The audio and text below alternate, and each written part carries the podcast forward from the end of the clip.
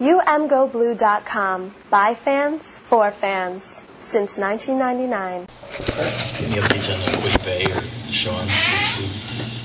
Um, not not uh, any updates yet. No.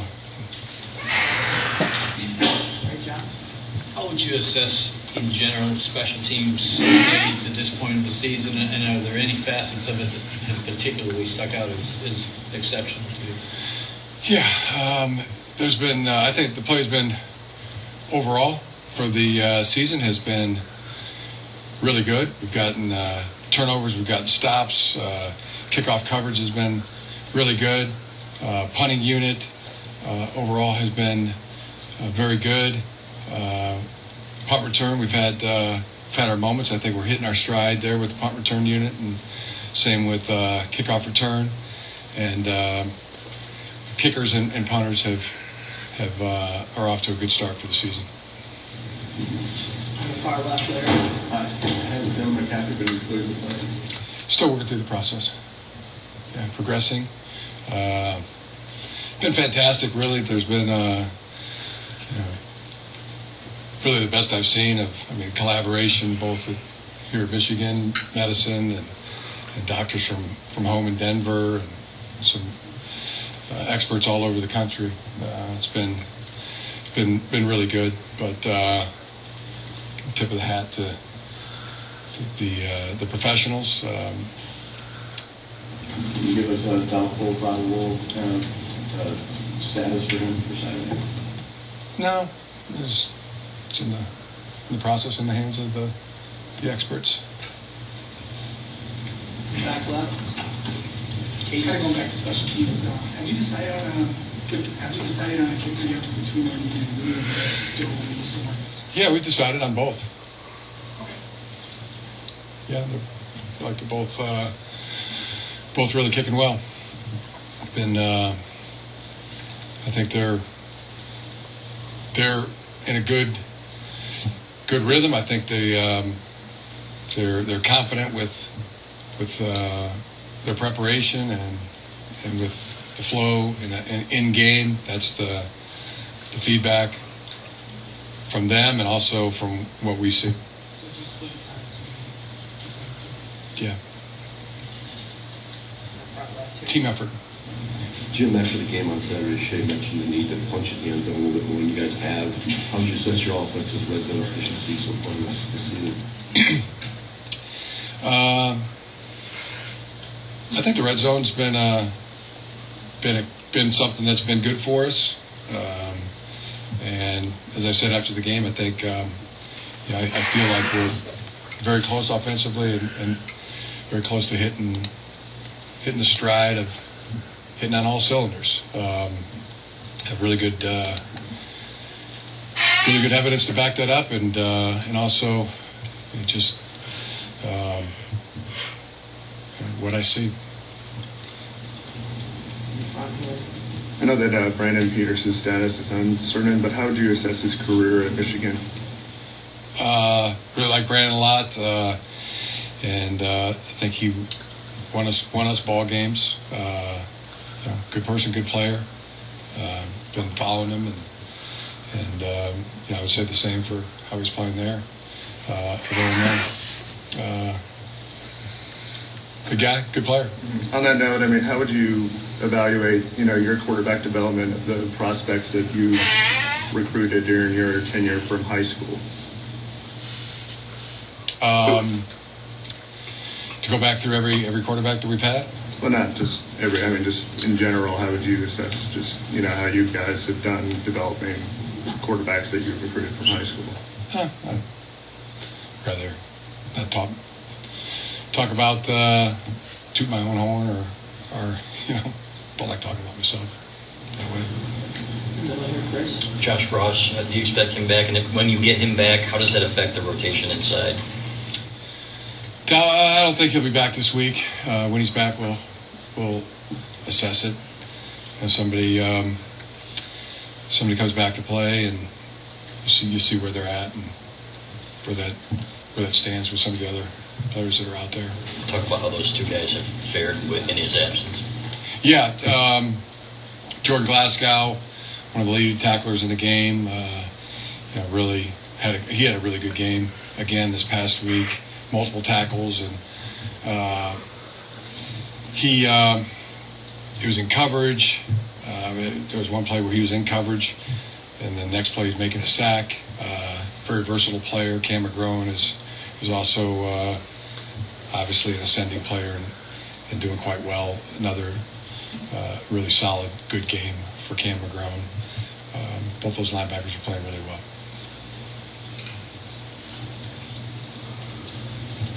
The, the NCAA obviously passed, uh, you know, that Fair Play, uh, or I mean, the California Fair Play Act, and uh, just w- what's your thoughts on how it could possibly, if, if it continues that way, uh, could affect the competitive balance across college football? Yeah, you know, I, I you don't know. I mean, there's there's a lot of things that be careful what what you wish for. A lot of loopholes we've seen. I mean, they they drive trucks through them. Uh, and I'll, I can't visualize how that would be a competitive advantage, or um, you know how that would how that would work. Um, you know, I, I've really kind of thought all the different all the different uh, solutions or, or things that you could do, and my feeling would be that college football is a that's that's an amateur uh, status. Um, I think there's about 300,000 college football players, and and then there's there's pro football. You know, about 2,000 NFL players uh, per year.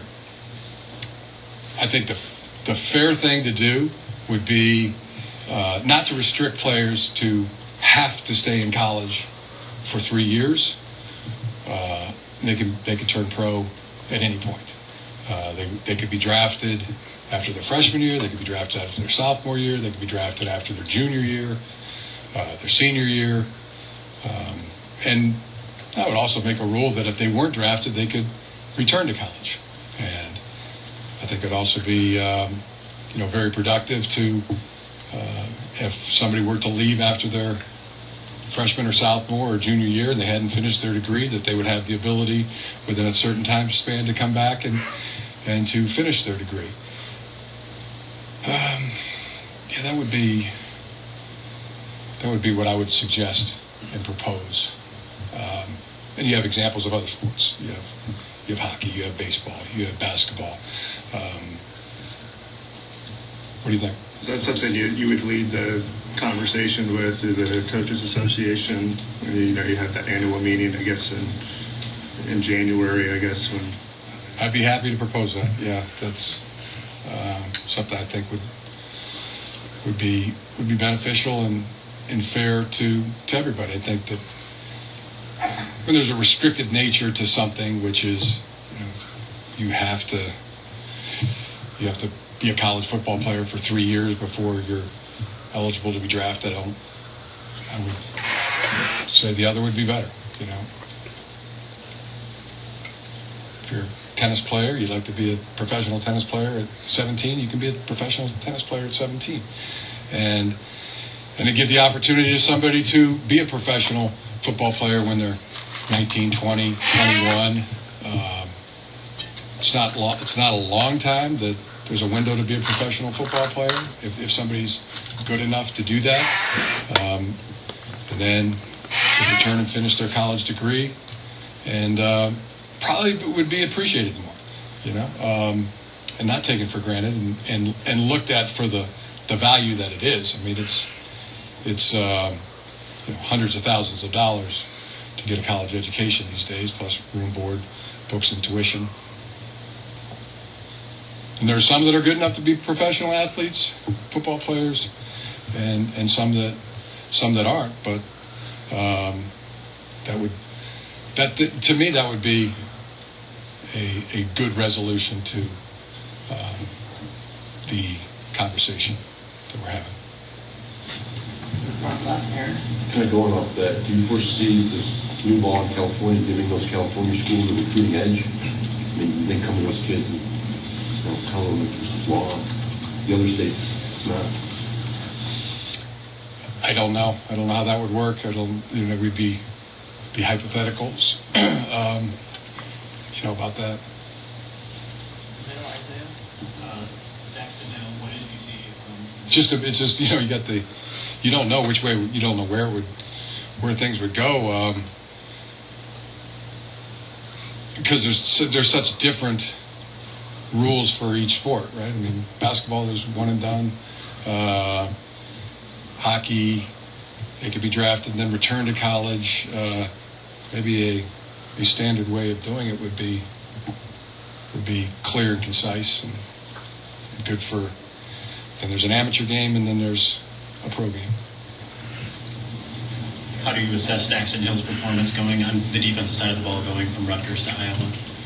So he was, uh, you know, much more active on the defense uh, this past game. He's, moved into that number one nickel spot. Uh, he had six tackles. He uh, showed up on the stat line uh, and uh, you know, taking taking steps and taking strides. I think like everybody anticipated. You've long kind of said that you usually see the biggest jump from like game one to game two. Since he this is his first time really playing on defense against Rutgers, have you seen a similar type of jump from him at all? Yeah, I think it's been a it's a very been a very good um, progression. I see uh, improvement from him each week. Dr. Going back to the California legislation for a minute, you brought up amateurism, and we're all aware of examples of, of when those rules have been broken. Um, how pervasive do you think that is, and, and could you see if there were a way for players to be compensated somehow? Could that curtail um, some of some of the cheating out there?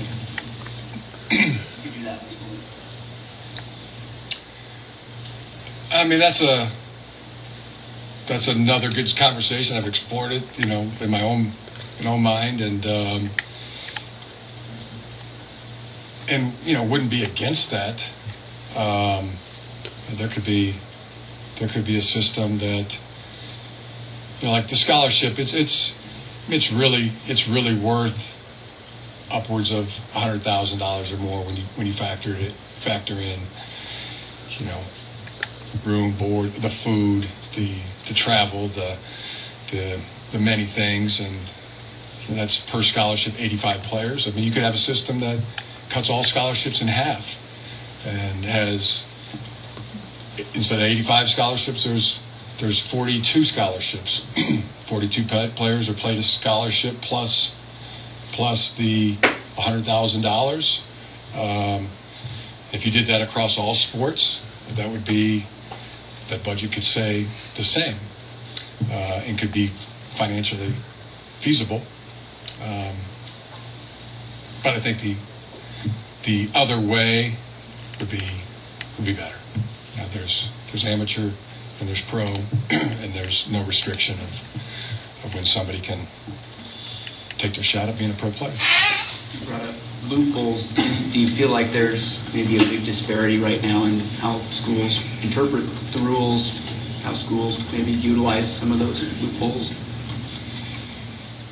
like like it's been like it's been well documented. Um, yeah. Um, what do you think? It's seems documented and then or, or voice recorded or videotaped and then um, a day or two later nobody you know says anything about it. It's accepted as some kind of business as usual.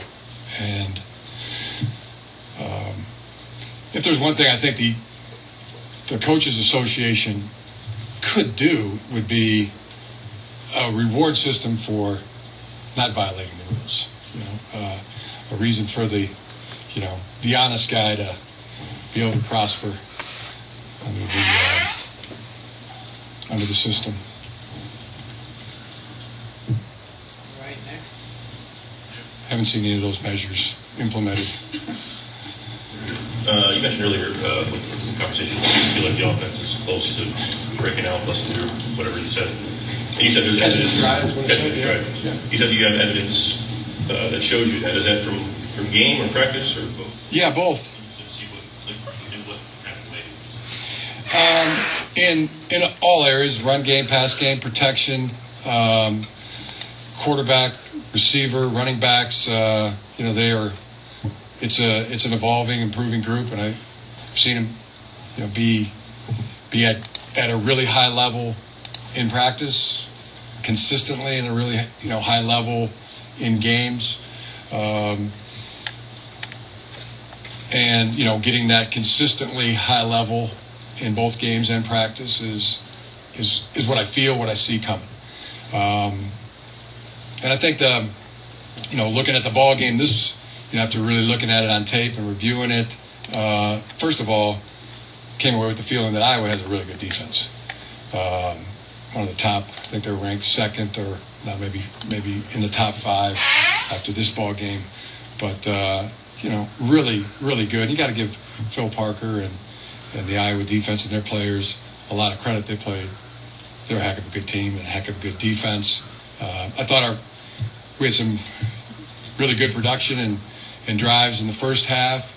Second half, more limited in our possessions. Two drives in the third quarter. Both made first downs, got out to about the midfield range, and and um, first drive of the third quarter was going good, and then we had a we were called on a false start penalty and, and didn't convert on that that um, that series. Um, then uh, next series, uh, another another good drive was was starting, and and then um, we tried to throw a trick play at them, and uh, they covered it really well. We ended up losing losing quite a few yards on that one, and then a, a sack on the next play and punted away, and then fourth quarter, again, uh, that started with a very good drive, got into field goal range. Um, and then the next drive in the fourth quarter also was, uh, we had good field position, but we weren't able to convert on the, the third and three. And uh, we're off the field, punted it away. And the next time we got it, we were backed up and, and uh, doing our best to run the clock, low punt, and then uh, have our defense win the game, which they did.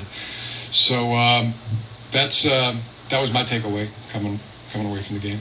We talked about time on task before with offenses you've installed here in terms of it takes several weeks, months, whatever it is, different teams, different timelines.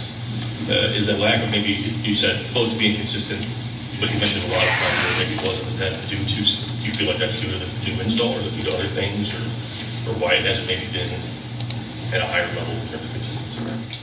As I said, I think it's I think it's coming. I think it's showing, and I think it's showing. And um, as I said earlier, I think uh, you know, top defense in the country against Wisconsin, uh, top defense, one of the top defenses in Iowa. That uh, you know, that's there's there is a point where you actually say, you know, good job. Uh, you know, well played. That was a that was a good game. Um, recognizing the efforts of the of the opponent and and your own players. Um, I feel with our team, the effort is great, off the charts.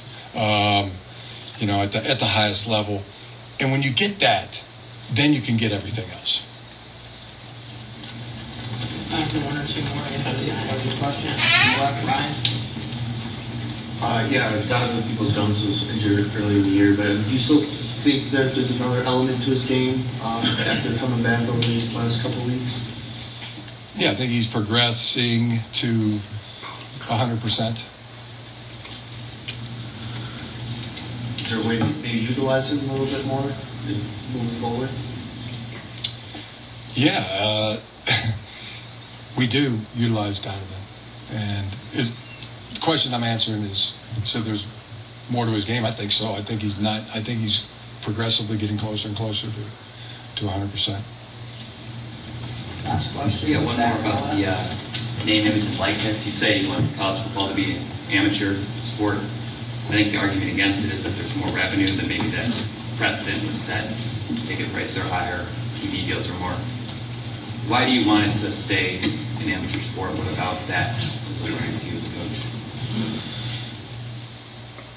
I like I like the fact that there's 38 sports on campus, you know, and um, I always have felt that way.